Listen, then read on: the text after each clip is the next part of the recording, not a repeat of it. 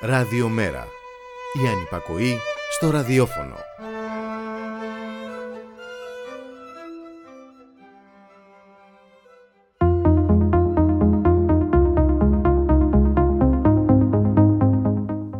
Σαν σήμερα το 2011 η δολοφονική επίθεση της εγχώριας Τρόικας στη μεγάλη συγκέντρωση της πλατείας Συντάγματος την ώρα που ψηφιζόταν στη Βουλή το Μεσοπρόθεσμο. Ήταν από τα πρώτα βροντερά όχι στα σχέδια φτωχοποίησης του λαού. Το 2018 κρίθηκαν αθώοι και οι 18 αστυνομικοί για τις αγριότητες εκείνης της ημέρας. Σαν σήμερα, το 2015 κλείνουν οι τράπεζες. 60 ευρώ το όριο ανάληψης. Οι Έλληνες αντιμετωπίζουν στοικά τα νέα δεδομένα τα κανάλια οργιάζουν προσπαθώντας να καλλιεργήσουν την οργή, αλλά όπως έδειξε και το αποτέλεσμα του δημοψηφίσματος της 5ης Ιουλίου δεν τα κατάφεραν. Σαν σήμερα επίσης, το 2015, ο Αλέξης Τσίπρας δηλώνει «Δεν είμαι πρωθυπουργός παντός καιρού».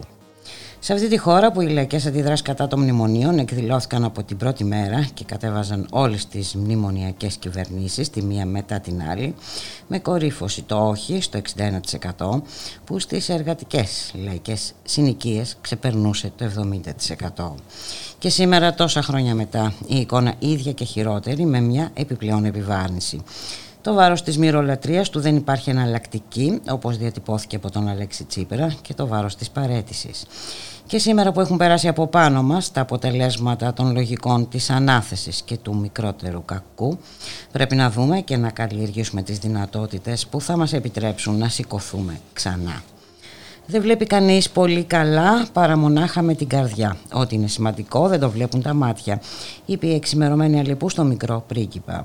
Ό,τι είναι σημαντικό δεν το βλέπουν τα μάτια, επανέλαβε ο μικρός πρίγκιπας για να το θυμάται μετά τον αποχωρισμό.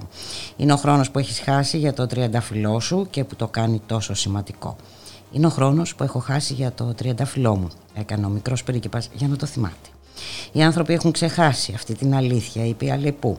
Όμως εσύ δεν πρέπει να την ξεχάσεις. Να γίνεις υπεύθυνος για πάντα εκείνου που έχεις εξημερώσει. Είσαι υπεύθυνος για το τριανταφυλλό σου. Είμαι υπεύθυνος για το τριανταφυλλό μου, επανέλαβε ο μικρός πρίγκιπας για να μην το ξεχάσει. Ένα βιβλίο, ο μικρός πρίγκιπας, ένα βιβλίο για παιδιά και όχι μόνο, που έγραψε ο Γάλλος συγγραφέας Αντουάν Ντεσεν Εξυπερί, που γεννήθηκε σαν σήμερα το 1900. Μεταφράστηκε σε 250 γλώσσες και θεωρείται ως ένα από τα πιο πολυδιαβασμένα βιβλία στον κόσμο. Ένα αντιπολεμικό βιβλίο, ένα συμβολικό παραμύθι που γράφτηκε στην Αμερική όπου είχε καταφύγει ο συγγραφέας μετά την υποταγή της Γαλλίας στη Γερμανία. Αυτό που κάνει την έρημο όμορφη είναι ότι κάπου κρύβει ένα πηγάδι, γράφει ο συγγραφέας. Και αυτό το πηγάδι πρέπει να αναζητήσουμε για να καταπολεμήσουμε την ξηρασία του καιρού μας.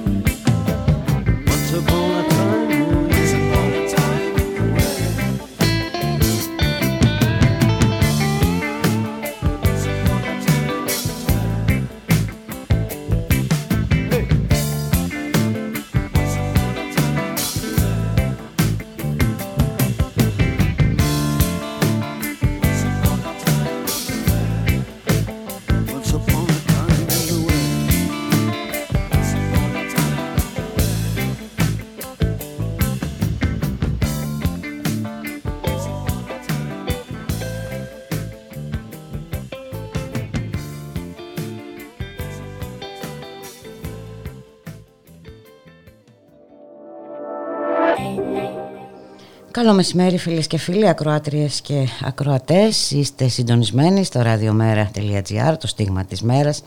Θα είμαστε μαζί για περίπου μία ώρα στον ήχο Γιώργος Νομικός, στην παραγωγή Γιάννα Θανασίου, στο μικρόφωνο Ιμπουλκη Μιχαλοπούλου, 29 Ιουνίου. Σήμερα η ώρα είναι 1 και 8 πρώτα λεπτά και μετά το, τη χθεσινή προσπάθεια της κυβέρνησης για εξαγορά των νέων των νέων στους οποίους βέβαια δεν έχει και μεγάλη απήχηση όπως δείχνουν και οι δημοσκοπήσεις.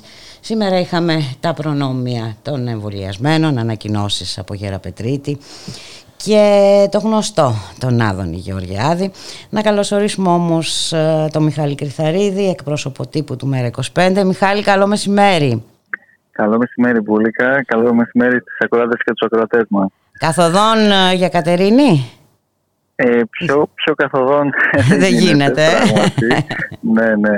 Ε, αφήσαμε τη, τη Θεσσαλονίκη μετά από και μία έτσι εκδήλωση που έγινε στο απόγευμα με πολύ μεγάλη επιτυχία δίπλα στο Λευκό Πύργο που συζητήσαμε ουσιαστικά με κινήματα, με κινήσεις πολιτών, με φορείς εδώ της, ε, της πόλης για, για ζητήματα που απασχολούν τόσο όσον αφορά το περιβάλλον όσο και το, το δημόσιο χώρο έτσι, και τη, τη διεκδίκησή του αλλά και, και ευρύτερα έτσι, ζητήματα της ε, ποιότητας της ζωής των κατοίκων εδώ στη, στη Θεσσαλονίκη, που πραγματικά έτσι αντιμετωπίζει πληθώρα ζητημάτων και με mm-hmm. τι συγκοινωνίε της και με τα αρχαία στη, στη Βενιζέλου, με διάφορες ιδιωτικοποιήσεις, ε, αλλά τα υπέδο, όπως ε, ξέρουμε πολύ καλά, ε, για τις οποίες έχουν φροντίσει βέβαια οι, οι, μνημονιακοί μας ε, ε, εγκάθετοι ουσιαστικά στη, στη Βουλή και οι οποίοι εντάξει, έχουν φροντίσει πέρα από την ε, ε πλάση της, ε, της Αρετσούς ε, αυτή τη στιγμή να προωθήσουν και μία άλλη ε, ουσιαστικά ιδιωτικοποίηση και παραχώρηση στα υπέδα αυτή τη φορά στο ΤΙΔΕΘ, στο χώρο εκεί της έκθεσης όπου αντί να μετατραπεί σε ένα πάρκο, σε ένα χώρο ανάσταση και πρασίνου για τους ε, πολίτες στη Θεσσαλονίκη, πραγματικά το έχουν πολύ μεγάλη ανάγκη. Ιδιαίτερα αν λάβουμε υπόψη μας τη τεράστια ατμοσφαιρική ρήπανση που υπάρχει εδώ. Ε, ανταυτού και εκεί προωθείται μια λογική real estate, μια λογική ακόμα μεγαλύτερου ε, τσιμεντώματος. Μια από τα ίδια δηλαδή, όπως ε, πολύ καλά ξέρουν όλοι αυτοί οι οποίοι υποτίθεται μας ε, μιλούν για πράσινες ε, μεταβάσεις και διάφορα τέτοια ε, όμορφα και ωραία, ναι. τη στιγμή που πραγματικά το πρόγραμμα τους που έλεγα και οι πολιτικές τους είναι εξαιρετικά καφέ, μαύρες ε, και βεβαίως πάντα συνάδουν και συνδυάζονται με τις ε, διάφορες εξυπηρετήσεις στην, ε, στη γνωστή μας ολιγαρχία. Αυτό το έργο. Ξαναβλέπουμε το, το ίδιο έργο συνεχώς ναι, εδώ και 10 ναι, χρόνια, 10-11 χρόνια. Ε, και δεν μπορώ να μην θυμηθώ. Συνέχεια και συνέπεια. Ε, ναι, ναι, δεν μπορώ να θυμηθώ ένα σύνθημα που ακουγόταν και 10 χρόνια πριν. Έτσι, σήμερα έχουμε για μια επέτειο ε, θλιβερή. Έχουμε την επέτειο της δολοφονικής επίθεσης πριν 10 χρόνια ε, στη μεγάλη συγκέντρωση στην πλατεία συντάγματος την ώρα που ψηφιζόταν το μεσοπρόθεσμο. Ναι, ναι. Και τελικά καταλήγουμε στο ίδιο. Ε, ισχύει το σύνθημα ή εμείς ή αυτοί.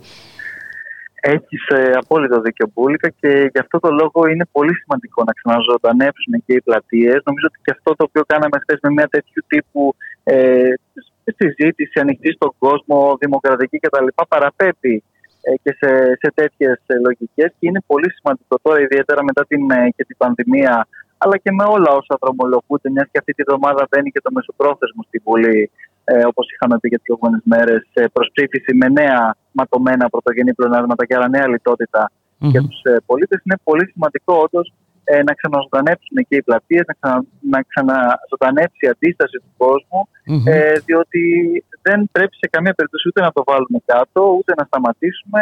Είναι δεδομένο ότι ε, υπάρχει μια ε, πλήρης πλέον ε, πανστρατιά στο, στο, στο, στο, αντί, στο απέναντι, με το στην αντίπερα όχθη. Mm. Γι' αυτό το λόγο πρέπει και εμείς και να ενώσουμε τις δυνάμεις μας και να ανασταθούμε και βεβαίως να αντεπιτεθούμε κιόλας μπουλικα, διότι ε, δεν αρκεί έτσι, η αμυντική στάση, διότι βλέπουμε μια διαρκή επίθεση στα κεκτημένα, είτε των εργαζομένων, είτε ανακοίνωσε η κυρία Κεραμέο ένα νέο έκτρωμα για την, ε, για την, για την εκπαίδευση.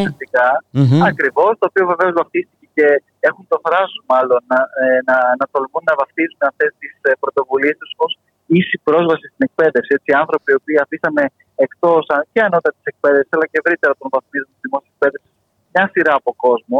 Οι άνθρωποι που με καθαρά ταξικά κριτήρια διαρκώς νομοθετούν, αφήνοντας απ' έξω τους μαθητές των εσωτερικών λυκείων, Ε, με όλα αυτά τα, τα, τα, τα γνωστά τα οποία κάνουν έτσι διαρκώς για τους κολεγιάρχες οι ίδιοι τώρα να μας μιλούν για ίση πρόσβαση στην εκπαίδευση. Εντάξει, ε, χρησιμοποιούν αυτή τη γλώσσα της διαστρέβλωσης στα πάντα όλα. Ακριβώς, Μιχάλη, είναι γνωστό όπως ονομάσανε το, το εργασιακό ε, έκτρωμα. Εντάξει, προστασία των, των εργαζομένων. Ακριβώς, ακριβώς. Ε, και τη στιγμή που, όπως είπες και εσύ στην εισαγωγή σου, μοιράζουν και ένα φιλοδόρημα έτσι, ε, στους, ε, στους νέους, τους οποίους νέους, ε, όπως λέγαμε και χθες, όλο το προηγούμενο διάστημα τους είχαν στοχοποιήσει με ποικίλους τρόπους, τόσο τα μέσα μαζικής εξαπάτησης, τα συστημικά, όσο και ο κ. Χρυσοχοίδης με τα μάτια, ο οποίος έστελνε ε, διαρκώς, είτε σε πλατείες, είτε στα πανεπιστήμια, τα πανεπιστήμια τα οποία να θυμίσουμε πίσω ότι παραμένουν κλειστά τη στιγμή που έχει ανοίξει όλη η οικονομική δραστηριότητα και έτσι τα, τα, τα, τα, τα διάφορα ε, εμπορικά και όχι μόνο. Ε, και τώρα έρχεται ο κ. Κουστάκης να μας πει ότι ξαφνικά θυμήθηκε τους τους ε, νέους και με έναν τέτοιο. Εντάξει, ένα μεγάλο βαθμό. Και όχι μόνο, και με ένα νομοσχέδιο γιατί, που επιφυλάσσει ένα, ένα γκρίζο μέλλον για τους νέους που θα, θα θέλουν να βγουν στην εργασία. Έτσι, μην το ξεχνάμε.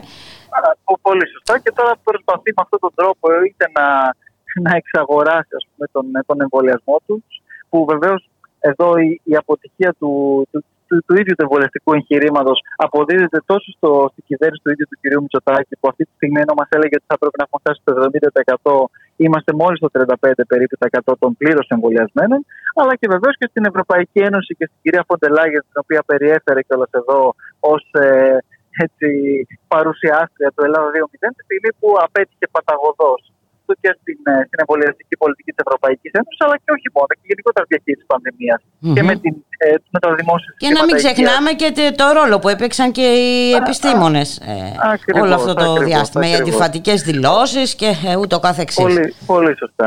Οπότε, εμείς αυτό το οποίο λέμε πουλικά είναι ότι προφανώς και έχουν οι νέοι ανάγκες, όπως ανάγκες υπάρχουν και ευρύτερα στην κοινωνία και σε, έτσι, σε, σε, σε πολλά κοινωνικά, αν θέλεις, και ηλικιακά στρώματα. Αυτό δεν σημαίνει ότι ε, θα, θα, θα εξαγοράσουμε αν θέλεις, την, ε, ε την, τη, τη συμμετοχή τους στον εμβολιασμό, η οποία νομίζω ούτως ή άλλως και έτσι, ε, δεδομένη είναι σε μεγάλο βαθμό. Δεν νομίζω ότι οι, οι νέοι αμφισβητούν τα, την, την, την, ανάγκη να υπάρξει ο εμβολιασμός και σε κάθε περίπτωση ξαναλέω ότι καλό είναι να ενισχυθούν όλες ε, οι κοινωνικές ομάδες που πραγματικά το έχουν ανάγκη και όχι ο κ. Μητσοτάκης. Και βέβαια όχι, όχι με ανταλλάγματα. Ε, όχι με ανταλλάγματα, Μιχάλη.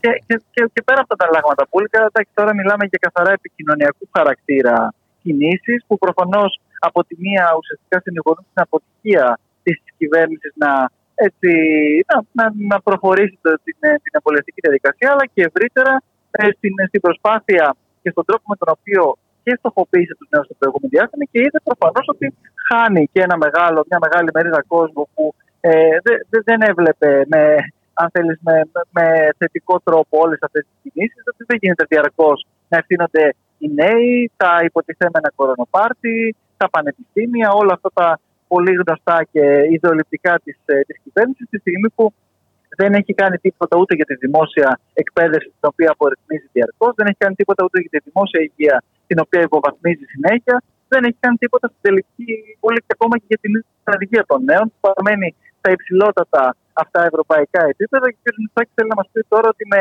με ένα βάουτσερ και με ε, τέτοιες ε, λογιστικές δημιουργικές Νομίζω ότι είναι δεδομένη η αποτυχία. Το των νέων ανθρώπων. Ε, δεδομένη η αποτυχία αυτής της προσπάθειας. Ε, και... Ακριβώς. Και να θυμίσουμε, Μπούλικα, ότι αυτό, η ίδια κυβέρνηση είναι αυτή η οποία εξελέγει με το αφήγημα της ανάσχεσης του brain drain που θα γυρνούσε τους νέους από το εξωτερικό και θα δημιουργούσε θέσεις εργασία και το καθεξή. Ναι, ναι. Και τώρα θα μας θα λύσει έτσι όλα τους, ε, τα, τα, τα, οικονομικά αυτή τη στιγμή προβλήματα. Εντάξει, ε, ότι είναι, και απ' την άλλη έχουμε και αυτή τη σπουδή ε, εν μέσω καλοκαιριού να, να, να, να τελειώνει, ναι. να κλείσει όλα τα θέματα. Ε. Βέβαια και που και εκεί ακόμα υπάρχουν και διάφορα άλλα ζητήματα που θέτουν πλέον και, και επιστήμονες ε, με, με σαφήνεια ότι ακόμα και ο τρόπος με τον οποίο πάει να γίνει ε, είναι πολύ πρόχειρος. Δηλαδή, όταν θα δώσει αυτά τα, ε, τα, τα, τα voucher και όλα αυτά, τη στιγμή που οι νέοι αυτοί θα έχουν εμβολιαστεί με τη μία δόση, αυτό σημαίνει ότι είναι σαν να του η ίδια η κυβέρνηση να ξεκινούν στα διάφορα πολιτιστικά δρόμενα και στα, στα κάμπινγκ και το καθεξής, χωρίς να έχουν εμβολιαστεί πλήρως. Οπότε τίθενται ακόμα και τέτοια ζητήματα. Δηλαδή, βλέπουμε για άλλη μια φορά και πέρα από, το, από τον επικοινωνιακό καθαρά χαρακτήρα σχεδιασμό, ότι δεν υπάρχει καμία ε, πραγματική ε, ουσία πίσω από όλο αυτό. Εμείς από πέρυσι λέγαμε ότι πρέπει να δοθούν να υπάρξει οικονομική στήριξη σε όλους τους πολίτες οριζόντια όπου υπάρχει πραγματική ανάγκη και όχι απλώς ε, να προσπαθεί τώρα ο κ. Μητσοτάκης επικοινωνιακά και με τέτοιου τύπου τεχνάσματα να, να αποσπάσει έτσι λίγη, λίγη εύνοια σε ένα ίσως ε, κοινό το οποίο του έχει γυρίσει πλήρως την πλάτη. Και, εν πάση περιπτώσει, όλα αυτά μας υποψιάζουν. Έτσι. Ε, μαζί, όπως έλεγα και νωρίτερα, την σπουδή της κυβέρνησης να κλείσει ε, μέσα στον Ιούλιο πολλά ε, θέματα. Ναι, ναι. Ε, μας υποψιάζει ότι ενδεχομένως να σκέφτεται και την προσφυγή στις κάλπες, ναι. δεν ξέρω, είναι μια ε, εκτίμηση και αυτή. Ε, σήμερα είχαμε ε, τις ανακοινώσεις ε, από τον κύριο Γεραπετρίτη και τον Άδωνη Γεωργιάδη σχετικά με τα προνόμια των εμβολιασμένων θα ξέρω ότι δεν έχεις την δυνατότητα έτσι, να καθώς είσαι εν κινήσει ε, ναι, ναι, τα ξέρεις αναλυτικά. Θα τα πούμε αύριο. Να σε ευχαριστήσω πάρα πολύ. Καλή συνέχεια στο ταξίδι. Και εγώ και θα τα πούμε αύριο. Αύριο την ίδια ώρα στη μία και κάτι. να είσαι καλά.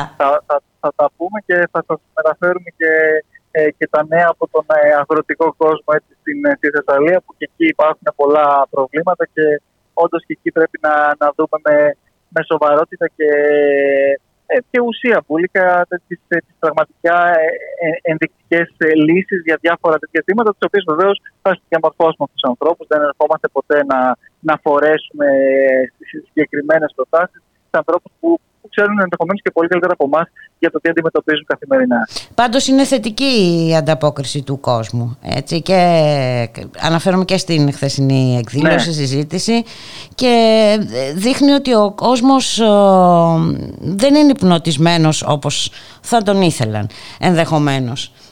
Ναι, βέβαια. Και, και είναι πολύ καλό το ότι ακριβώς ξαναβγαίνει έξω, ε, ουσιαστικά έχει την ανάγκη να να, να μιλήσει. Δεν, δεν, δεν έχει πετύχει το, το άλλο μεγα, τον άλλο μεγάλο στόχο της κυβέρνησης και την ευκαιρία την οποία βρήκε με την πανδημία να, να κλείσει τελείως τους πολίτες, ε, να τους αδρανοποιήσει, να τους κλείσει στο σπίτι τους, να τους βάλει ακόμα περισσότερο να, να μείνουν στο καναπέ τους για να μην αντιδράσουν σε όλα αυτά τα οποία προσπάθησε και μες την πανδημία, αλλά και βεβαίως και τώρα συνεχίζει να περνά πολύ.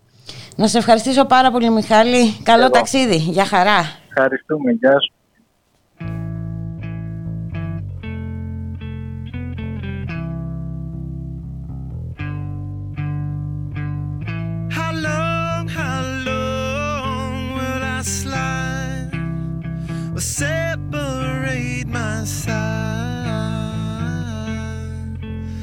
don't.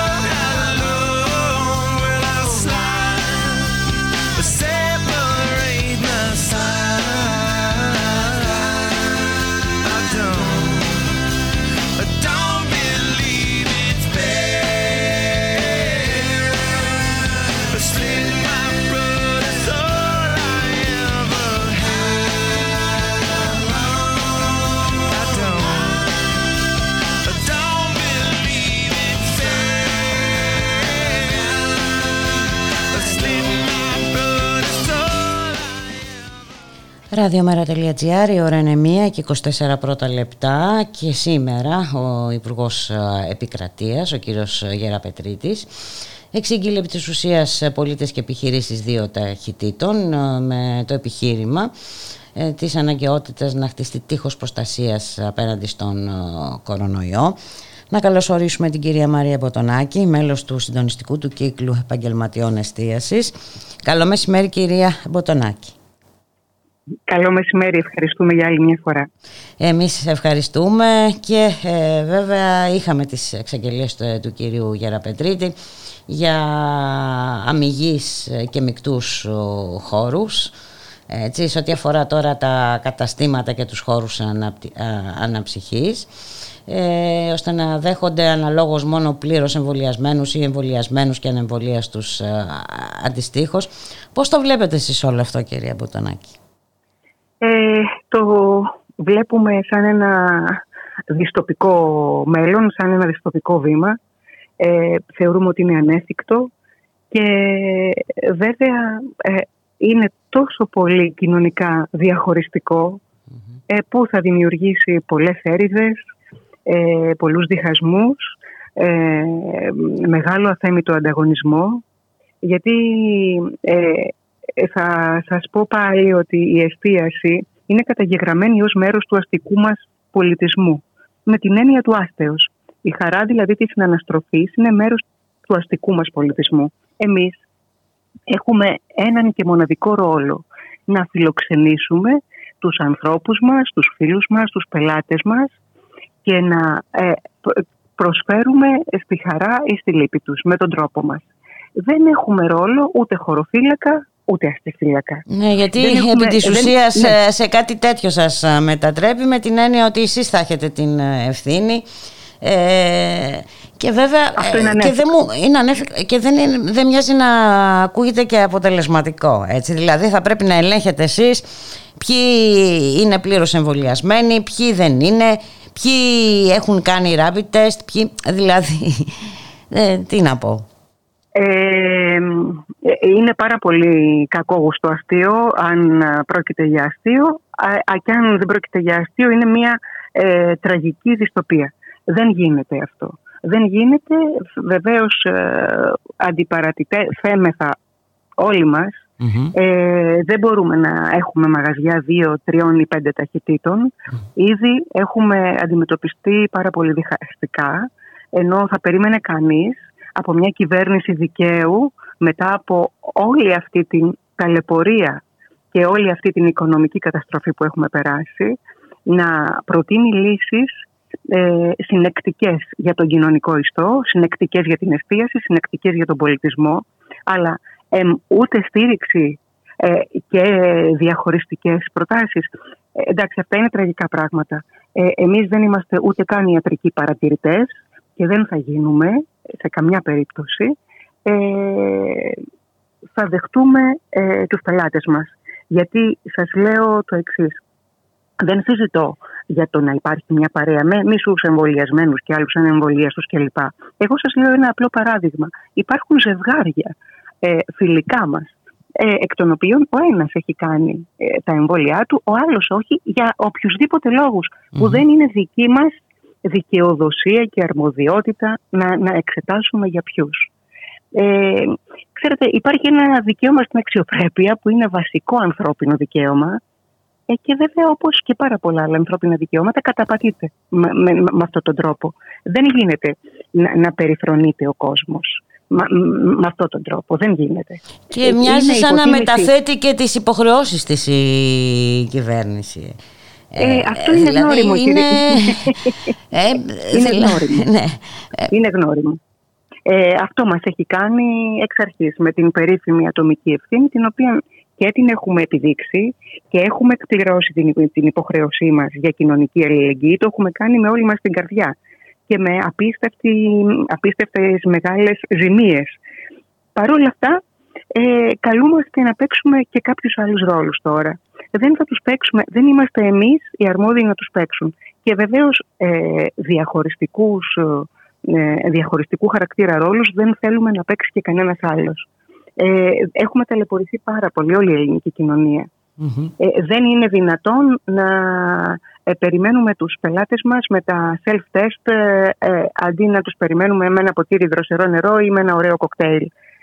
Δεν είναι δυνατόν. Δηλαδή αυτή η ιστορία με τα, με τα φρονήματα, με τα υγειονομικά φρονήματα είναι τόσο πολύ διχαστική που με κάποιο τρόπο θέλει μια διαχείριση. Και πώς σκοπεύετε έτσι να το αντιμετωπίσετε ως κλάδος κυρία Ποτονάκη γιατί ε, υποτίθεται ότι τα μέτρα αυτά θα ισχύσουν από τις 15 Ιουλίου. Κοιτάξτε δεν είμαστε διατεθειμένοι ε, να τα ακολουθήσουμε. Ε, δεν ξέρω αν υπάρχει κάποια μικρή μειοψηφία που θα το κάνει, αλλά η μεγάλη πλειοψηφία δεν, ε, συναδέλφων δεν είναι διατεθειμένη να τα ακολουθήσει. Όπως επίσης δεν είμαστε διατεθειμένοι να απολύσουμε κανέναν εργαζόμενό μας, ο οποίος δεν έχει πιστεί να εμβολιαστεί. Ε, είμαστε ναι, γιατί έχουμε δει και τέτοια πάρα. Έχουμε δει. Ναι, ναι, ναι. Ε, Ξέρετε, τέτοια αυτά, φαινόμενα. Αυτά, ναι, ναι, αυτά πάνε μαζί τώρα, πάνε παράλληλα, βαδίζουν παράλληλα αυτές οι διαχωριστικές θέσεις. Ε, και νομίζω ότι αν συνεχίσουμε έτσι ε, θα βρεθούμε σε μια απίστευτη δυστοπία η οποία όχι μόνο δεν, ε, δεν προωθεί ε, και δεν βοηθάει σε τελική ανάλυση και την υπόθεση του εμβολιασμού. Βέβαια, βέβαια. Βέβαια, μα είναι φοβερό γιατί ουσιαστικά οι άνθρωποι αυτοί βάζουν, ας μου επιτραπεί η έκφραση, βάζουν από τον κόλ συνεχώς. Έτσι, δηλαδή είναι όπως το σας δίνω 150 ευρώ χαρτί ναι, για ναι, να ναι. Ε, Και το οποίο ονομάζει και κάρτα ελευθερίας. Είναι... Ναι, ναι, εντάξει. Είναι μια υποτίμηση τελείως της ελεύθερης επιλογής και να σας θυμίσω ότι το δικαίωμα της συνένεσης ε, αναγνωρίζεται ως αυτοτελές δικαίωμα. Ε, παγκόσμια. Και στην Ελλάδα, βέβαια. Η Ελλάδα δεν είναι εξαίρεση. Ε, Μάλιστα. θα αντισταθούμε με κάποιο τρόπο, με κάθε τρόπο. Να σας ρωτήσω κάτι άλλο τώρα. Πώς πάνε τα πράγματα στην εστίαση γενικά, κυρία Ποτονάκη. Ε, πάρα πολύ άσχημα και ξέρετε και ναι. αυτό οι σημερινές ε, ε, ε εξαγγελίες ε, δημιουργούν ένα κλίμα το οποίο ένα επιπλέον θα είναι καθοριστικό. έχουμε, λειτουργούμε κάτω από ασφικτικούς και μοιραίους περιορισμούς. Ε, δεν είμαστε εμείς υπεύθυνοι για το τείχος ανοσίας που δεν έχει χτιστεί. Μάλλον η, η κοινωνική πολιτική ε, που ακολουθήθηκε, η διαχείριση, εν πάση περιπτώσει, αυτής της κρίσης.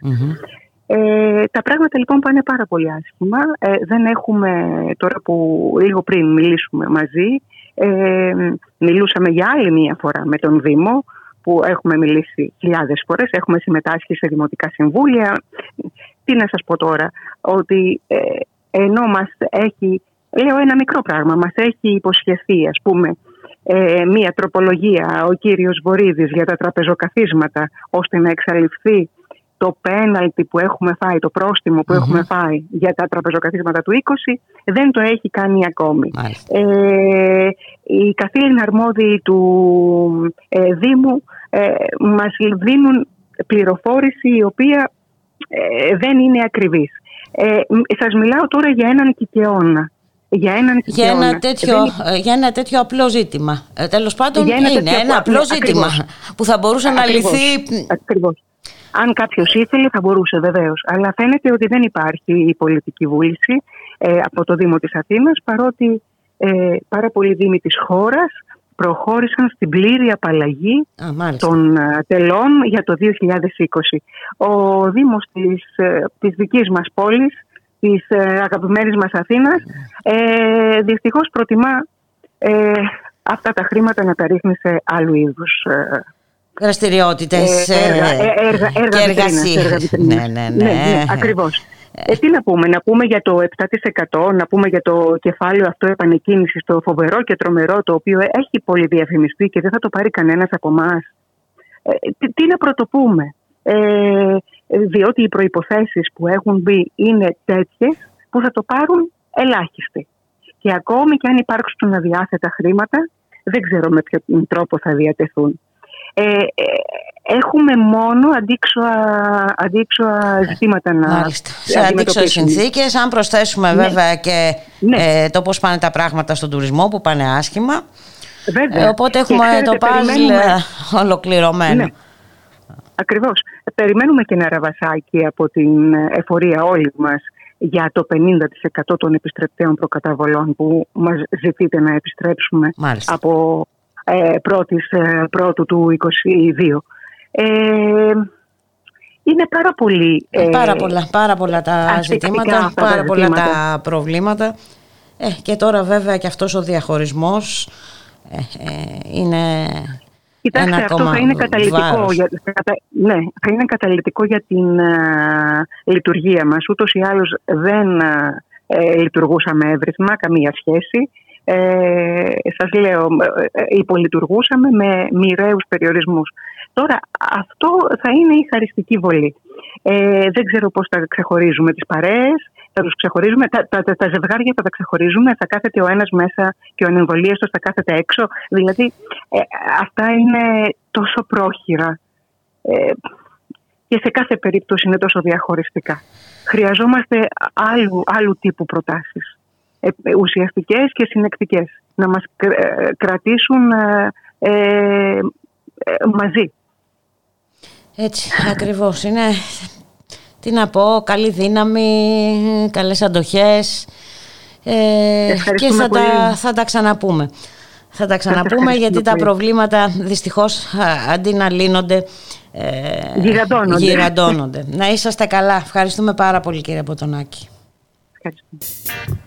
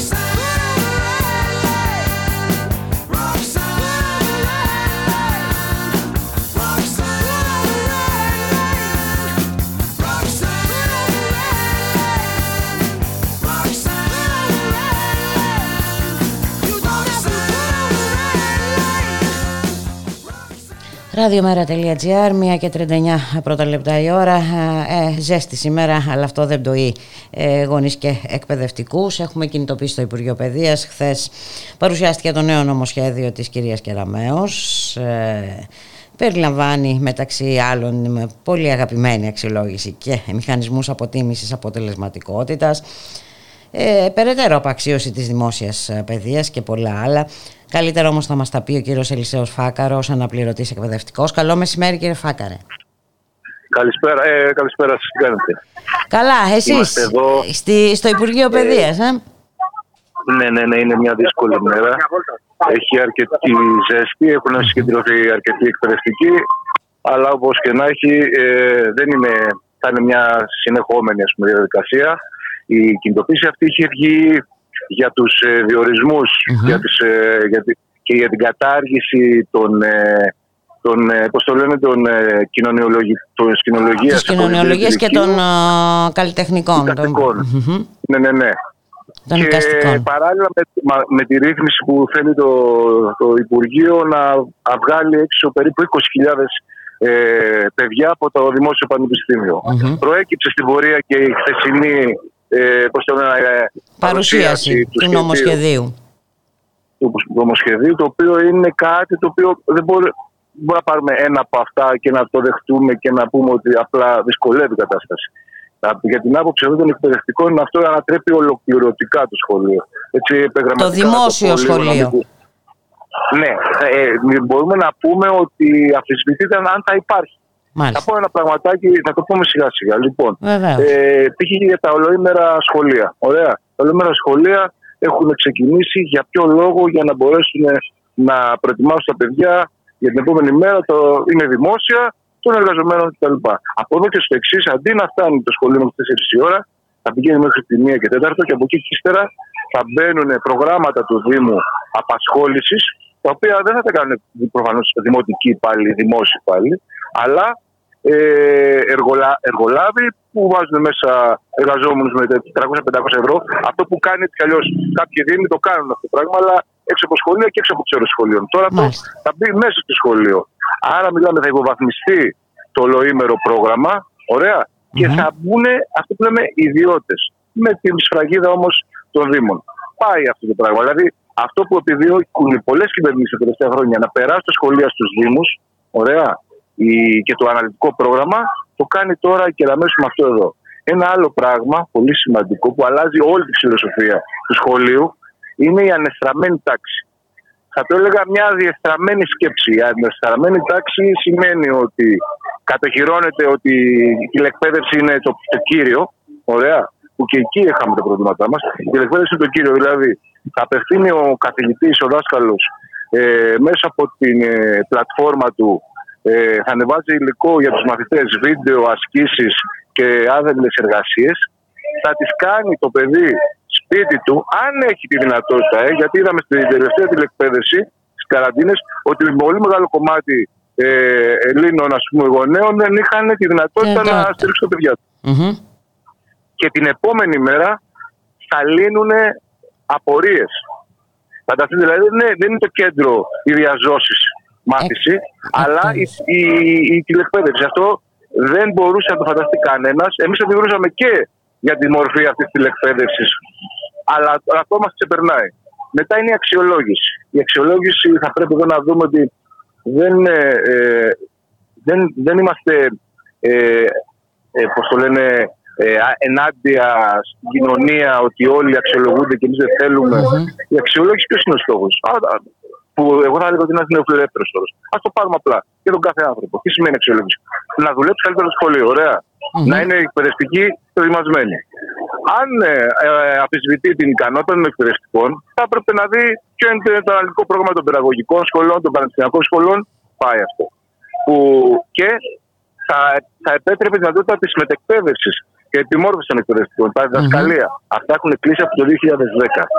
Αν μια λοιπόν ε, υπουργική, ένα υπουργείο θέλει καλύτερους τους εργαζόμενους του, θα τους είναι δυνατότητα και να την Αυτό όμως το έχει στερήσει για τους εκπαιδευτικούς από το 2010 που κλείσανε όλες οι δυνατότητες δωρεάν επιμόρφωσης των εκπαιδευτικών.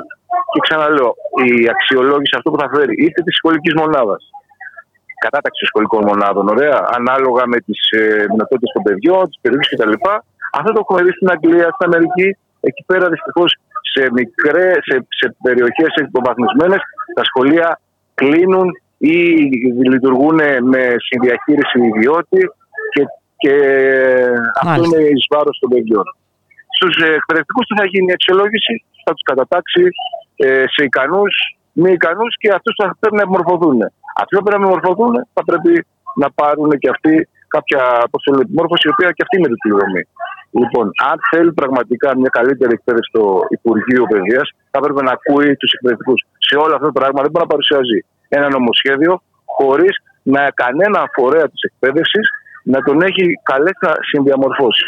Και όποια νομοθετική πρωτοβουλία πήρε η κυρία Κεραμέο το τελευταίο διάστημα, έχει ιδρύσει, είναι η καθολική άρνηση. Mm-hmm. Ξαναλέω, η αξιολόγηση που να περάσει στα, το Γενάρη με κλειστά σχολεία είχε 95% αποχή. Δεν μπορεί να πούμε λοιπόν ότι 95% των εκπαιδευτικών είναι τεμπέληδες και φοβούνται μήπως ε, ξεβολευτούν. Είναι, και είναι και αυτή η άρνηση της ε, Υπουργού, η, η, άρνηση του διαλόγου σε κάθε περίπτωση. ναι, ναι, ναι. Ε. αυτό, αυτό. αυτό. Άρνηση, όχι. Διάλογο, διάλογο κάνει. Ακούει. Αλλά δεν ακούει τους φορείς της δημοσιοεκπαίδευση, ακούει τους σχολάρχε, ακούει τους ιδρυτέ κολεγίων. Και όλοι οι συνομοθεσίες είναι μπροστά εκεί. Αυτή είναι η δικιά μας η άποψη. Δεν μπορεί λοιπόν να πετάξει αυτή τη στιγμή 20.000 ε, μαθητές έξω από το σχολείο, λέγοντας ότι δεν περάσαν τη βάση του 10 και όχι μόνο αυτό, και την, και την, ε, και την βάση που θα διαμορφωθεί από αυτό. Δηλαδή, μπορεί και παραπάνω από 10 να γράψει ένας μαθητής και να μείνει απ' έξω. Και να μπορεί όμως αυτός να πάει να γράψει να, να γραφτεί σε ένα δημόσιο Χωρίς καμία προπόθεση. Ναι, ναι, ναι. Ε, ναι. Είναι. Το άλλο με το πολλαπλό βιβλίο, τι είναι, κύριε ε, Φάκαρε; Ε, εκεί λοιπόν, αυτό θα, το, αυτό θα πρέπει λοιπόν να το δούμε. Αυτό θα είναι μια μεγάλη διαδικασία να εξηγήσουμε την, ολη, την ολική ας πούμε, ανατροπή της ε, κανονικότητας μέσα στη σχολεία μας. Το πολλαπλό βιβλίο είναι ότι δεν θα δίνονται συγγράμματα. Και αυτά και ποιος... το υλικό δηλαδή. Ναι. Αυτό ας πούμε θα σα το πω. Στην Αγγλία ε, θα μπορέσετε και εσείς να κάνετε την ερευνά σας, αν θέλετε να καλέσετε την πλευρά των εκπαιδευτικών, να μιλήσετε συγκεκριμένα για αυτό το πράγμα. Δεν υπάρχουν βιβλία. Ε, επιλέγει ο κάθε εκπαιδευτικός το δικό του, ε, το δικό του πώς το λένε, υλικό. Μάλιστα. Φανταστείτε όμως τώρα ότι έχεις έχεις πόσα πράγματα κάνεις και να φτιάξει ο κάθε εκπαιδευτικός το δικό του εκπαιδευτικό υλικό. Εγώ το βρίσκω παράλογο αυτό το πράγμα. Εγώ νομίζω ότι αυτά δεν μπορεί. Και προφανώς θα πρέπει και αυτά να αγοράζονται ή να κουράζονται παραπάνω. Εντάξει, είμαστε εκπαιδευτικοί, δουλεύουμε, είμαστε δίπλα στα παιδιά. Αλλά τώρα ότι θα πρέπει να έχουμε παράξει και το εμείς το εκπαιδευτικό υλικό, ε, νομίζω ότι μπορεί να καλύψει όλο τον τομέα της ιστορίας. Ε, εγώ είμαι δάσκαλος σε δημοτικό σχολείο. Ε, θα προσπαθήσω, να κάνω όλα. Εντάξει, δεν έχω, αλλά νομίζω ότι ε, η βάση είναι τα, είναι τα δημόσια δωρεάν ε, συγγράμματα που, δίνει, που οφείλει να δίνει το κράτος και στη συνέχεια το συμπληρωματικό το, το κάνουμε κι εμείς. Και θέλουν να κάνουν αυτές τις δομές σε σχολεία τα οποία υπολογιστές, ε, μέσα ε, εκτύπωσης, ε, πίνακες, ε, κτλ. Είναι, είναι πολύ ελάχιστα στο, στις σχολικές μας αίθουσες. Άρα δεν μπορείς να ζητάς κάποιες τέτοιες λειτουργίες ε, με, με μια τέτοια ας πούμε, υλικοτεχνική υποδομή στη δημόσια εκπαίδευση. Και εν πάση περιπτώσει καταργεί, καταργεί ναι. και ουσιαστικά το ενιαίο του σχολικού προγράμματος σπουδών. Τι είναι αυτό το πράγμα μπράβο, τώρα δηλαδή; Έτσι, Αυτά όμως πάνε πακέτο μαζί με την αξιολόγηση και την κατηγοριοποίηση. Και αυτό που είπαμε για τα πρότυπα. Δεν αρνιόμαστε ότι θα πρέπει να.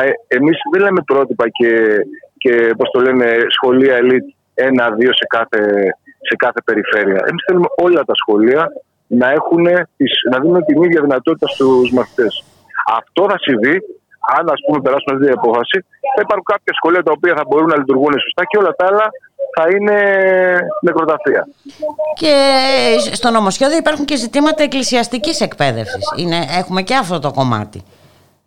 Ναι, αυτό, αυτό το συγκεκριμένο δεν το μελέτη, γιατί είναι τόσο μεγάλος ο. Ναι, είναι τόσα, τόσα που περιλαμβάνει αυτό το νομοσχέδιο. Σίγουρα θέλει ένα προς ένα σημείο. Ε... Εγώ νομίζω, εγώ δεν, είμαι, δεν μπορώ mm-hmm. να, καταρρι... να κατηγορήσω την πίστη καθενός και δεν είναι αυτή η δουλειά του σχολείου. Αλλά, ε. αλλά να φεύγουν σωματικά ζητήματα, μαθήματα, δηλαδή ας πούμε στην πέμπτη και στην έκτη δημοτικού, να φεύγουν ώρες από, την, ε, από τη γεωγραφία, από την ιστορία και να παραμένουν οι ώρες των θρησκευτικών το βρίσκω αρκετά παράλογο. Εγώ νομίζω ότι η πίστη. δεν, και την ώρα που καταργείται, ε, καταργείται η κοινωνιολογία και τα εικαστικά. Έτσι ακριβώς. Ε. Έτσι ακριβώς. Έτσι ακριβώς. Η πίστη λοιπόν δεν κινδυνεύει από την ιστορία, δεν κινδυνεύει από τα εικαστικά, δεν κινδυνεύει από κανένα επιστημονικό πεδίο. Αυτό. Και δεν διαμορφώνουν, δεν είναι οι εκπαιδευτικοί αυτοί που θα διαμορφώσουν εξ αρχής. Υπάρχει κοινωνία ολόκληρη. Εμείς δεν αμφισβητούμε λοιπόν την πίστη κανενό. Αλλά δεν μπορεί να μην μαθαίνουν τα παιδιά μας τίποτα και να, και να ισχυροποιείται ας πούμε, το, το μάθημα των θρησκευτικών μέσα στο δημόσιο σχολείο. Μάλιστα, είναι πάρα πολλά τα ζητήματα. Ξαναλέω ότι θα πρέπει να το δούμε. Πάντως είναι ε, ε, ενδεικτικές οι αντιδράσεις. Είχαμε και χθες ε, κινητοποίηση την ώρα της ε, ναι, είχαμε κινητοποίηση. Έτσι ακριβώς ήταν και το γνωρίζαν, το, το μάθαμε ε, τρει-τέσσερι ώρες πριν. Παρ' όλα αυτά έγινε μια μεγάλη κινητοποίηση και το καλό ήταν ότι ε, την ώρα που έκανε τις εξαγγελίες του Πρωθυπουργός, δύο ώρες νωρίτερα είχε προσπαθήσει να, να, να δώσει ένα χαρτζηλίκι στη νέα γενιά. Προσπαθούσε να, να μιλήσει και ακουγόντουσαν τα συνθήματα, των διαδηλωτών. Είναι πολύ, ε, πώς το λένε, πώς να το πω, είναι μεγάλο ζήτημα και δεν θα λήξει ε, σήμερα. Ε, φυσικά, και φυσικά είναι πολύ μεγάλο ζήτημα. Το ζήτημα της παιδείας όπως και της υγείας είναι από τα σημαντικότερα ζητήματα. Αυτό που λέμε εμείς που είναι ότι την κοινωνία. Εμείς, έτσι ακριβώς. Και για να κλείσω, αυτό που θα πω που λέμε από την πλευρά μας είναι ότι δεν πρόκειται να πούμε καλή σχολική χρονιά του Σεπτέμβρη. Θα πούμε καλούς αγώνες. Γιατί αλλιώς δεν θα έχουμε σχολείο. Δεν το λέμε για να τρομοκρατήσουμε τον κόσμο. Εδώ είμαστε και θα έχουμε εδώ να κουβεντιάσουμε το πόσο mm-hmm. ανατρέπεται ε, Όλη η δομή του δημόσιου σχολείου. Ναι. Θα, δεν ξεχνάμε, το ξεχνάμε όπως είχε και κάτι άλλο ενταγμένο μάλλον στους κανόνες της περιβόητης αγοράς. Να σας ευχαριστήσουμε πάρα πολύ κύριε Φάκαρε. Ευχαριστώ πολύ. Καλή συνέχεια. Να είστε καλά.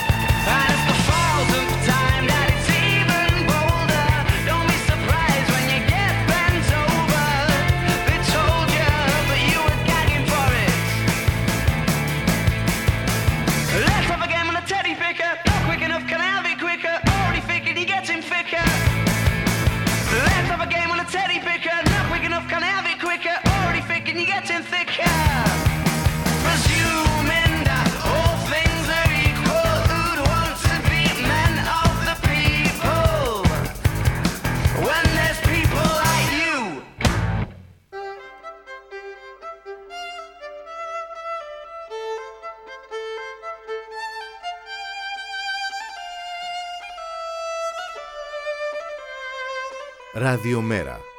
Η ανυπακοή στο ραδιόφωνο. Μία και 54 πρώτα λεπτά πάμε στην ε, Θεσσαλονίκη να καλωσορίσουμε τον κύριο Νικήτα Τσαρίδη, εργαζόμενο στον ΟΑΣΘ. Καλό μεσημέρι κύριε Τσαρίδη. Καλό μεσημέρι, καλό μεσημέρι σε όσους μας ακούνε. Λοιπόν, ε, λεωφορεία, λοιπόν, άχρηστα ναι. λεωφορεία. Ε; Ναι. Τι ωραία, σε μια πόλη που έχει και αυτή τα κυκλοφοριακά της ε, ναι. ζητήματα και όλα αυτά. Για πέστε μας. Πάρα πολλά. Είχαμε επισημάνει από την, πρώτη, από την πρώτη στιγμή που αγοράστηκαν, που κατέφυγε μάλλον ο οργανισμός ε, σε δωρεές, σε leasing, λεωφορεία κτλ. Επινοικίαση δηλαδή στην ουσία. Λεωφορείο ότι αυτό το έργο θα έχει άσχημα αποτελέσματα, αρνητικά αποτελέσματα για τον κόσμο και για τη συγκοινωνία φυσικά, γιατί οι ιδιώτες έρχονται στην συγκοινωνία για να κερδοσκοπήσουν. Έτσι, ε, γιατί δεν έρχονται να προσφέρουν κοινωνία. Ακριβώς.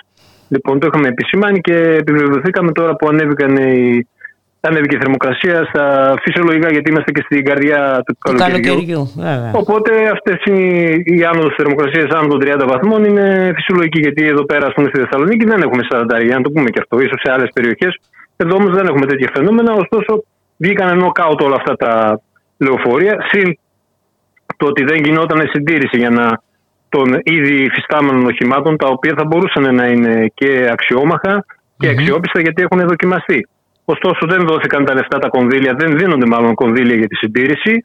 Κόβονται από εκεί για να δίνονται στον ιδιώτη, ο οποίος ε, στοιχίζει πανάκριβα 3.000, κοντά στις 3.000 περίπου το λεωφορείο. Αυτά τα λεφτά θα μπορούσαν κάλλιστα να δουν για ανταλλακτικά αναλώσιμα. Μιλάμε για τι τώρα, μιλάμε για μπαταρίες αυτοκινητών λεωφορείων, το οποίο είναι ένα αναλώσιμο ανταλλακτικό. Μάλιστα. Και δεν μιλάμε για, τίποτα ε, εξωφρενικά ποσά. Ε. Ακριβώς. Και δεν μιλάμε για τίποτα επισκευές κινητήρων κτλ. κτλ. Μιλάμε για μια φυσιολογική φθορά που έχει ο χρόνος και που πρέπει η συντήρηση ας πούμε, να την α, αποκαθιστά. Αυτό το πράγμα δεν έγινε και τώρα οι Θεσσαλονίκης, πέραν το ότι βράζουν μέσα στα ε, οχήματα όταν ανεβαίνει η θερμοκρασία. Οι οδηγοί είναι αναγκασμένοι σύμφωνα με, τις, ε, με την νομοθεσία να αποσύρουν τα οχήματα όταν ε, δεν κάνουν κάτι παραπάνω, γιατί η διοίκηση κατηγορεί τους οδηγούς ότι σκόπιμα αποσύρουν τα οχήματα από την κυκλοφορία. Όχι. Ε, οι οδηγοί είναι υποχρεωμένοι, διότι αν συμβεί κάποιο ατύχημα με κάποιον ε, επιβάτη εντός του οχήματος και έχει αυτό να κάνει με την άνοδο της θερμοκρασίας, τη δυσφορία που δημιουργεί κτλ., κατηγορούμενος είναι ο οδηγός. Άρα λοιπόν, σύμφωνα με την νομοθεσία, όταν ανεβαίνει πάνω από 28 βαθμούς η θερμοκρασία, ο οδηγός είναι υποχρεωμένος να οδηγήσει το όχημα που δεν έχει κλιματισμό ή που ο κλιματισμός υπολειτουργεί μέσα στο αμαξοστάσιο για αντικατάσταση. Από εκεί και πέρα, αν η υπηρεσία δεν έχει να του δώσει λεωφορείο, αυτό είναι ευθύνη της υπηρεσίας. Του ΑΣ στην προκειμένη περίπτωση. Μάλιστα. Αυτή είναι η κατάσταση. Ε, πεταμένα λεφτά. Ε, πεταμένα λεφτά κυριολεκτικά δηλαδή. Ε, και έχω... Εμείς, ε, εμείς το περιγράφουμε διαφορετικά. Εμείς λέμε ότι από αυτή την ιστορία κάποιοι βγαίνουν κερδισμένοι και κάποιοι βγαίνουν χαμένοι. Δεν ε, οι πολίτες βγαίνουν χαμένοι. Προφανώς κερδισμένοι είναι οι ιδιώτες που πήραν τα χρήματα για τα συγκεκριμένα οχήματα. Χαμένοι είναι οι πολίτες, ε, ο κόσμος της ε, Θεσσαλονίκης. Ο εργαζόμενος λαός, γιατί ποιος παίρνει λεωφορείο και ειδικά μέσα στη ζέστη τώρα. Ακριβώς. Αυτοί που είναι αναγκασμένοι να παίρνουν λεωφορείο χρησιμοποιούν το λεωφορείο σε τέτοιες συνθήκες. Και μάλιστα όχι μόνο σε συνθήκες υψηλών θερμοκρασιών. Ναι. Αλλά μην ξεχνάμε ότι βρισκόμαστε και ε, η πανδημία, ο κορονοϊός υπάρχει ακόμα. Δηλαδή, ε, ακόμα και αυτό είναι ένα επιβαρυντικό στοιχείο όταν ε, συνοστίζεται ο κόσμος μέσα στα λεωφορεία. Βεβαίως δεν πρέπει να εξησυχάζουμε γιατί μπορεί να έχουν πέσει τα κρούσματα κτλ. Αλλά τίποτα δεν είναι σίγουρο για το μέλλον με όσα λένε οι επιστήμονες. Κοιτάξτε να δείτε, και ο Παγκόσμιος Οργανισμός Υγείας λέει ότι ναι. πρέπει να προσέχουμε, να εξακολουθούμε να προσέχουμε, να φοράμε τις μάσκες και όλα αυτά. Θέλω να πω, σε μέρη που υπάρχει μεγάλος συγχρονισμός, πάντα υπάρχει ένας α, κίνδυνος. Είναι και αυτό κύριε Τσαρίδη. Οπωσδήποτε. Απλά εγώ επειδή τα, αυτά τα έχουμε επισημάνει και άλλες φορές. Και άλλες φορές, βέβαια Ακριβώς ε, για να μην κουράζουμε και τον κόσμο και να επαναλαμβάνουμε Όχι, καλό είναι να το, να το βλέπουμε σφαιρικά γιατί την ώρα ε, που δίνει, ας πούμε, προσπαθεί, δίνει ένα φιλοδόρημα στους νέους για να εμβολιαστούν, ναι. την ίδια ώρα βγάζει εκτός με την πολιτική ναι. της ε, μέσα που χρησιμοποιεί ο κόσμος. Έτσι. Δεν ενδιαφέρεται για την, για την κυκλοφορία του κόσμου, δεν ενδιαφέρεται για τα μέσα μαζικής μεταφοράς. Ε, από, από, τέτοια, από τέτοιες περιπτώσεις, από τέτοια φαινόμενα, από αυτή την πολιτική μπορεί να βγάλει ο κάθε ένας, ε, κάθε εργαζόμενος, κάθε νέος, κάθε συνταξιούχος κτλ. Και το συμπέρασμά του για το τι πολιτική είναι αυτή. Δηλαδή, από τη μια μεριά, ας πούμε, ε, καλοπιάνεις ε, κατά κάποιο τρόπο, δίνεις ένα βοήθημα, ίσως αυτό να μυρίζει και εκλογές λένε ορισμένοι κτλ. Απ' την άλλη όμως τον ίδιο κόσμο αυτόν που χρησιμοποιεί τα λεωφορεία τον απαξιώνεις όταν ε, εκτοξεύεται λόγω των προβλημάτων και της ε, απόσυρσης από την κυκλοφορία οχημάτων, εκτοξεύεται οι, αμονές, οι αναμονές της τάσης. Μιλάμε τώρα για τραγικά πράγματα. 20-30 λεπτά, 40 λεπτά αναμονή. Σε, γιατί στην αρχή ε, τι κάνουν τώρα οι διοικήσεις για να παρουσιάσουν ότι ε, τάχα μου δίθεν ας πούμε, τα πράγματα δεν είναι έτσι όπως τα περιγράφουμε εμείς οι εργαζόμενοι που δουλεύουμε και ο κόσμος βέβαια που τα χρησιμοποιεί που ξέρει πολύ καλά. Λένε ότι εμείς ας πούμε βγάζουμε στην κυκλοφορία παράδειγμα 300 λεωφορεία. Τι συμβαίνει όμως; Από τα 300 λεωφορεία τα 70 θα επιστρέψουν γιατί δεν έχουν κλιματισμό οπότε θα καταγραφούν όμως ως έξοδο ότι βγήκαν από τα αμοξοστάσια άρα η διοίκηση έχει καλύψει να το πω έτσι ε, την έξοδο των οχημάτων και μπορεί να παρουσιάζει στοιχεία. Πλασματικό όμως αυτό. Μπράβο. Στη μέση όμως της ημέρας που αυξάνεται η θερμοκρασία και που εκεί είναι η μεγάλη ανάγκη του κόσμου για να μετακινηθεί με συνθήκες ψήξης, κατάλληλες κτλ. Εκεί έχεις ακριβώς τα αντίθετα αποτελέσματα. Δηλαδή έχεις μεγάλες αναμονές, ο κόσμος ξεροσαλιάζει τι τάσεις και αυτό βέβαια είναι αποτέλεσμα όλης αυτής της κατάστασης που περιέγραψα παρακάτω. Γι' αυτό όμως θα πρέπει ο κόσμος να βγάλει συμπεράσματα, γιατί εδώ πρέπει να μπουν και πολιτικά ζητήματα τι πολιτική είναι αυτή η οποία φέρνει, ενώ ξοδεύονται δεν είναι ότι δεν έχουμε λεφτά. Λεφτά ξοδεύονται. 30 εκατομμύρια περίπου, όπως έχουμε πει και άλλη φορά ε, στο ραδιοσταθμό σας, 30 περίπου εκατομμύρια το χρόνο παίρνουν μόνο τα κτέλ και η ιδιωτική εταιρεία leasing. Το χρόνο, περίπου 28 είναι για την ακρίβεια, αλλά το λέω χοντρά-χοντρά. Ναι. Αυτά τα λεφτά είναι πραγματικά, δεν είναι εικονικά. Με αυτά τα χρήματα θα μπορούσε να είχε αναταχθεί και ω τόλο και να υπάρχουν και συνθήκες ε, και θέρμανσης φυσικά το χειμώνα, που και εκεί έχουμε έλλειμμα, αλλά και ψήξη το καλοκαίρι για να υπάρχει ε, μια μετακίνηση η οποία να αρμόζει στις σύγχρονες ανάγκες μετακίνησης του λαού. Αυτά τα πράγματα θα μπορούσαν να γίνουν όμως. Η πολιτική αυτή της ιδιωτικοποίησης και της αβάντας των ιδιωτών φέρνει ακριβώς τα αντίθετα αποτελέσματα από αυτά που θα ήθελε προφανώς ο κόσμος να έχει. Αυτό όμως πρέπει να ε, είναι πρόταγμα και διεκδίκηση ότι μπορούμε εδώ πέρα να έχουμε συγκοινωνίες οι οποίες να λειτουργούν ε, και να προσφέρουν mm-hmm. αξιοπρεπείς συνθήκες μετακίνησης. Μπορούμε. Και ελληνικό αυτοκίνητο μπορούμε να κατασκευάσουμε και συγκοινωνία μπορούμε να έχουμε, αρκεί βέβαια να απεγκλωβιστούμε και να χαράξουμε ένα διαφορετικό είναι δρόμο. Είναι θέμα ακριβώς. Είναι πολιτικές επιλογές αυτές. Ε, οι συγκοινωνίες πρέπει να είναι κοινωνικοποιημένε και να λειτουργούν με διαφορετικό, με, με διαφορετικό τρόπο.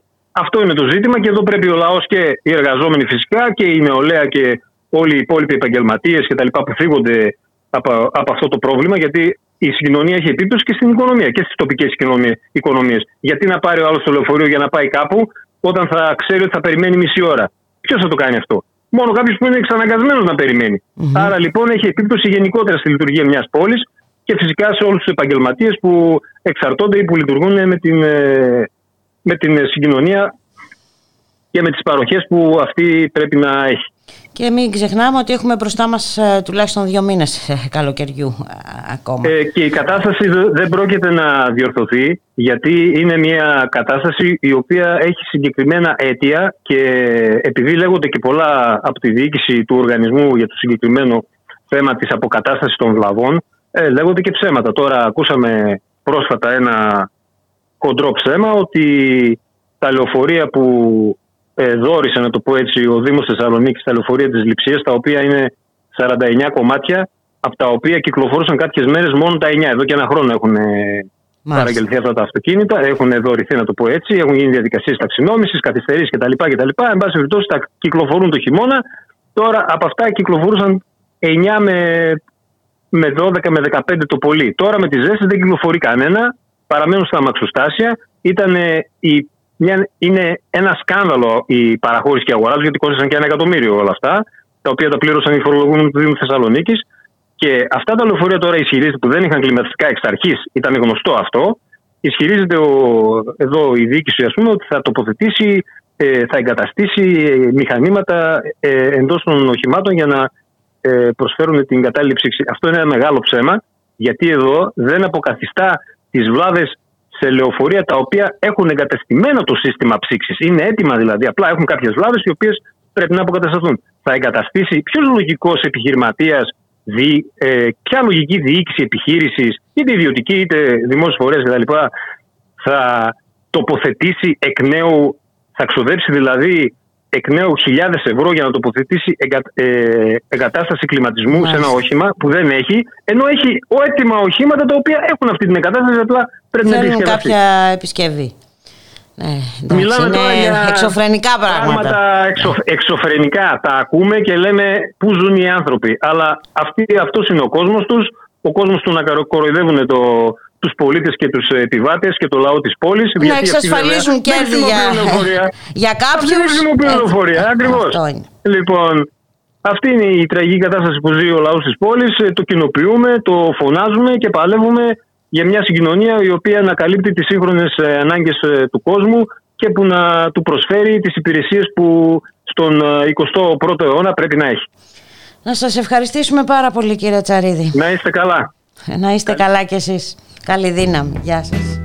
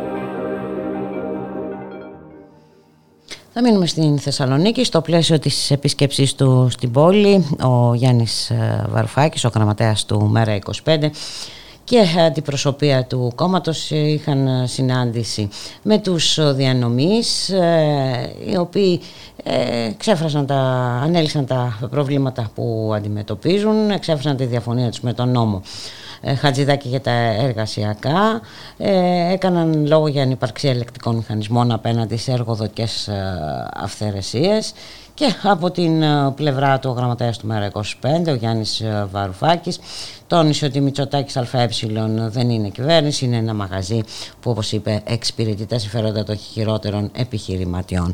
Ας ακούσουμε ε, σε αυτό το σημείο τις σχετικές δηλώσεις. Σε πολύ καλό κλίμα εκφράσαμε τη διαφωνία μας, την κάθετη διαφωνία μας με το πρόσφατο νομοσχέδιο του κυρίου Χατζηδάκη και λέμε ότι σίγουρα είναι σε μια πολύ καταστροφική ε, πορεία για όλη την εργατική τάξη αλλά και συγκεκριμένα για τους διανομής φαγητού με τις συγκεκριμένες διατάξεις που εμπεριέχει για τις πλατφόρμες και τους διανομής. Καταρχάς ήρθαμε εδώ για να μάθουμε από τους διανομείς γιατί ο χώρος της διανομής είναι μια άγρια δύση που στόχο έχει, δεν είναι αστοχία, ο στόχος είναι η πιο βάναυση σε σχεδόν φεουδαρχική εκμετάλλευση των ανθρώπων αυτού του χώρου το νομοσχέδιο Χατζηδάκη, το οποίο πέρασε, επισημοποιεί τις βάναυσες συνθήκες εργασίας αυτών των ανθρώπων, στοχεύει την μη προστασία τους μέσα από ένα επικάλυμα δίθεν προστασίας τους, γιατί ο στόχος είναι γενικότερος. Στόχος είναι αυτό το οποίο ζουν οι διανομείς, με άλλα λόγια, η πλήρης εμπορευματοποίηση και τεμαχιοποίηση της εργασίας με το κομμάτι, με το χιλιόμετρο, με το πακέτο, να επεκταθεί αυτό το μοντέλο σε όλη την αγορά εργασίας, έτσι ώστε να μην υπάρχει εργασία. Να είναι υπηρεσία. Είναι όπως πληρώνεις ένα υδραυλικό να σου φτιάξει μια βρύση, αλλά δεν έχεις καμία υποχρέωση απέναντί του. Έτσι, αυτό είναι το όνειρο κάθε εργοδότη από το Σικάγο και μετά. Η κατάργηση όλων των εργασιακών δικαιωμάτων. Έχεις λοιπόν ένα κύριο Χατζητάκη, ένα κύριο Μητσοτάκη, τη Μητσοτάκη ΑΕ όπως λέμε εμείς, γιατί αυτό δεν είναι κυβέρνηση. Έτσι. Είναι ένα μαγαζί το οποίο εξυπηρετεί τα συμφέροντα ε, των χειρότερων επιχειρηματιών, όχι των καλών επιχειρηματιών, γιατί ουσιαστικά δημιουργούνται και συνθήκες αθέμητου ανταγωνισμού απέναντι στους καλούς επιχειρηματίες, στους καλούς εργοδότες. Αυτή λοιπόν η Μητσοτάκη ΑΕ έρχεται να πάρει το χειρότερο κομμάτι της ζωής των διανομέων και να το επισημοποιήσει, να το κάνει το μοντέλο ανάπτυξης αυτής της χώρας. Βέβαια δεν είναι ανάπτυξη, είναι η ανάπτυξη της υποανάπτυξης, γιατί ποτέ μια χώρα δεν μπορεί να αναπτυχθεί, να σταθεί στα πόδια της μέσα από τη συντριβή της εργασίας.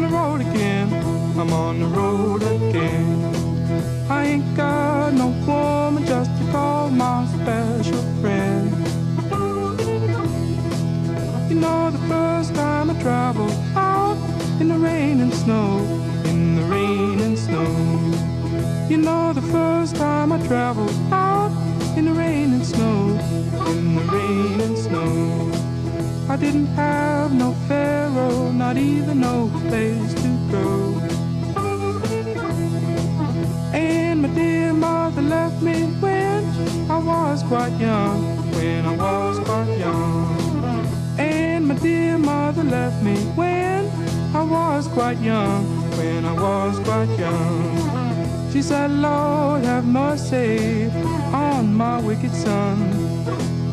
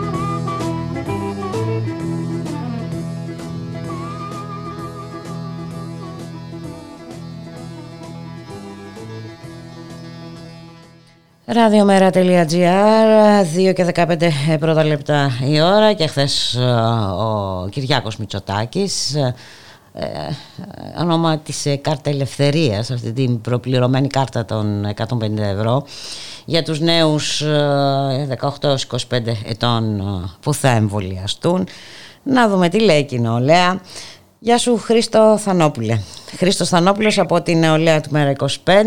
Νιώθεις περισσότερο ελεύθερος από χθες; Καλησπέρα πολύ, καλησπέρα στους ακρατές του Στίγματος. Ε, όχι, δεν ε, νιώθω καμία... Ε, νομίζω ότι βγάλαμε και μία ανακοίνωση, αλλά και γενικότερα το κλίμα το οποίο επικρατεί είναι ότι αποτελεί μια δωροδοκία όλο αυτό.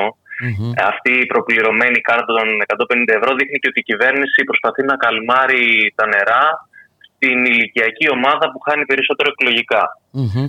Ε, ακριβώς επειδή λοιπόν οι νέοι δεν ενημερώνονται από τα πληρωμένα μέσα μαζικής ενημέρωσης, επικοινωνίας, εξαπάτησης όπως θέλετε πείτε το, ε, τέτοιου είδους αποφάσεις όντως παραπέμπουν σε μια δωροδοκία ε, προκειμένου να φανεί ότι η κυβέρνηση είναι κοντά στους νέους ενώ τον υπόλοιπο χρόνο, όλο το χρόνο που επικρατεί η πανδημία είμαστε εμείς οι οποίοι ε, ευθυνόμαστε για τη μετάδοση του ιου και μας δίνεται λοιπόν μέχρι και τη δική μου χρονιά, του 1996, έτσι, αυτό το Freedom Pass, το οποίο είναι για ταξίδια και πολιτισμό ε, και το οξύμορο είναι το εξής ότι η κουλτούρα της κυβέρνησης δίνει στους νέους κάρτα για τον πολιτισμό. Έτσι.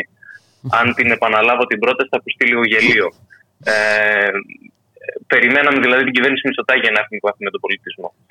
Αλλά άσχετα από αυτό φαίνεται η απελπισία για μια επιτυχημένη εμβολιαστική καμπάνια. Που ε, για μια αποτυχημένη ε, εμβολιαστική καμπάνια, για μια αποτυχημένη διαχείριση όλο αυτό το διάστημα. Ακριβώς. Ακριβώς και, και δωροδοκείται ουσιαστικά δίνεται το τυράκι για την άσκηση ενός δικαιώματος. Δεν μιλάμε για, κάτι, για μια υποχρεωτικότητα, είναι ένα δικαίωμα. Ε, βέβαια και σαν νεολαία είμαστε καταφανώς υπέρ του εμβολιασμού. Έτσι. Δεν ε, είπαμε ποτέ ότι ε, το εμβόλιο είναι κακό. Ε, Αντιθέτως όμως αυξάνεται η επικινδυνότητα όταν δίνεται χρηματικό ποσό ε, με την έννοια της ε, δωροδοκίας και όχι με την έννοια της ε, ανταμοιβής. Δεν είναι ανταμοιβή αυτό, δεν μπορεί να χαρακτηριστεί σαν ανταμοιβή. Και είναι φυσικό και εν πάση περιπτώσει μια τέτοια επιλογή πρέπει να είναι ελεύθερη έτσι και χωρίς να βασίζεται σε χρηματικά κίνητρα. Ε, και βέβαια τώρα τι να πούμε για την όλα. Το πιο χαρακτηριστικό είναι πέραν της πολιτικής που είχε ασκηθεί όλο το πέρασμενο διάστημα και σε σχέση με την πανδημία και την στοχοποίηση της νεολαίας και μόνο και μόνο να αναφερθούμε στο εργασιακό νομοσχέδιο ε, φτάνει αυτό για να δούμε τε, ε, ποια, ποια είναι η ανησυχία αυτής της ε, κυβέρνησης για τους νέους της χώρας. Ναι, ναι. Το, μια κυβέρνηση να θεωρεί ότι πατσίζει με 150 ευρώ ένα όλο το προηγούμενο διάστημα έφερε αστυνομία στα ΕΗ, έβγαλε υποψήφιου φοιτητές έξω από τα πανεπιστήμια και τα έδωσε ως πελάτες στα κολέγια ιδιωτικά. Ε, με το εργασιακό, με το ασφαλιστικό που έρχεται. Ακριβώς. Μέσω κατά καλό καιρό. Ε, ναι, ναι. Αντί λοιπόν να ενισχύσει το ΕΣΥ, να κλείσει να, τις πύλες εισόδου, να τις ε, προστατεύσει με, και όχι με rapid test που έρχονται ανενόχλητοι τουρίστες, όλο αυτό που δείχνει μια κατάσταση ε, πρώτερη, δηλαδή όπως πέρσι, ε, Εμείς λέμε ότι με αυτό που είπε ο Πρωθυπουργός, ε, όχι, δεν θα τσιμπήσουμε στην ευκαιρία αυτή. Γιατί η συντηρητική πλειοψηφία των νέων είναι ενάντια στην κυβέρνηση. Είναι πάρα πολύ απλό. Και το δρόμο τον δεν έχουμε δείξει εμείς ήδη με την καθυστέρηση της αστυνομίας μέσα στα πανεπιστήμια, ε, με την ότι σειραίουμε όλοι για τα εμβόλια. Εμένα όλοι μου, όλος μου ο κύκλος είτε έχει κάνει είτε θα κάνει. Οπότε αυτό είναι ψέμα. Ε, θεωρώ ότι είναι ψέμα αυτό το ότι οι νέοι δεν θέλουν να εμβολιαστούν. Φυσικά υπάρχουν ανησυχίες. Είναι κάτι καινούριο. Αλλά ε, ε φυσικά υπάρχουν ανησυχίες και είναι και δικαιολογημένες και κάποιες ενστάσεις και κάποιες αμφιβολίες να μην ξεχνάμε και μια τι, αντιφατική ε, πολιτική που έχει ασκηθεί όλο αυτό το διάστημα ε, και από την πλευρά την, ε, των επιστημόνων, έτσι, των, όσων συμμετείχαν σε αυτήν την επιτροπή εν πάση περιπτώσει ε, και τα διφορούμενα που ακούγαμε κάθε φορά ας πούμε ε, και με τις μάσκες και όλα αυτά και εν πάση περιπτώσει η κυβέρνηση μας έλεγε για 70% ποσοστό έτσι, εμβολιασμένων μέχρι τον Ιούνιο, οπότε έλεγε και είμαστε στο 35% κάπου εκεί γύρω. Λοιπόν, Ούτε και δεν... το Σεπτέμβριο. Ακριβώς. Να σε ευχαριστήσουμε.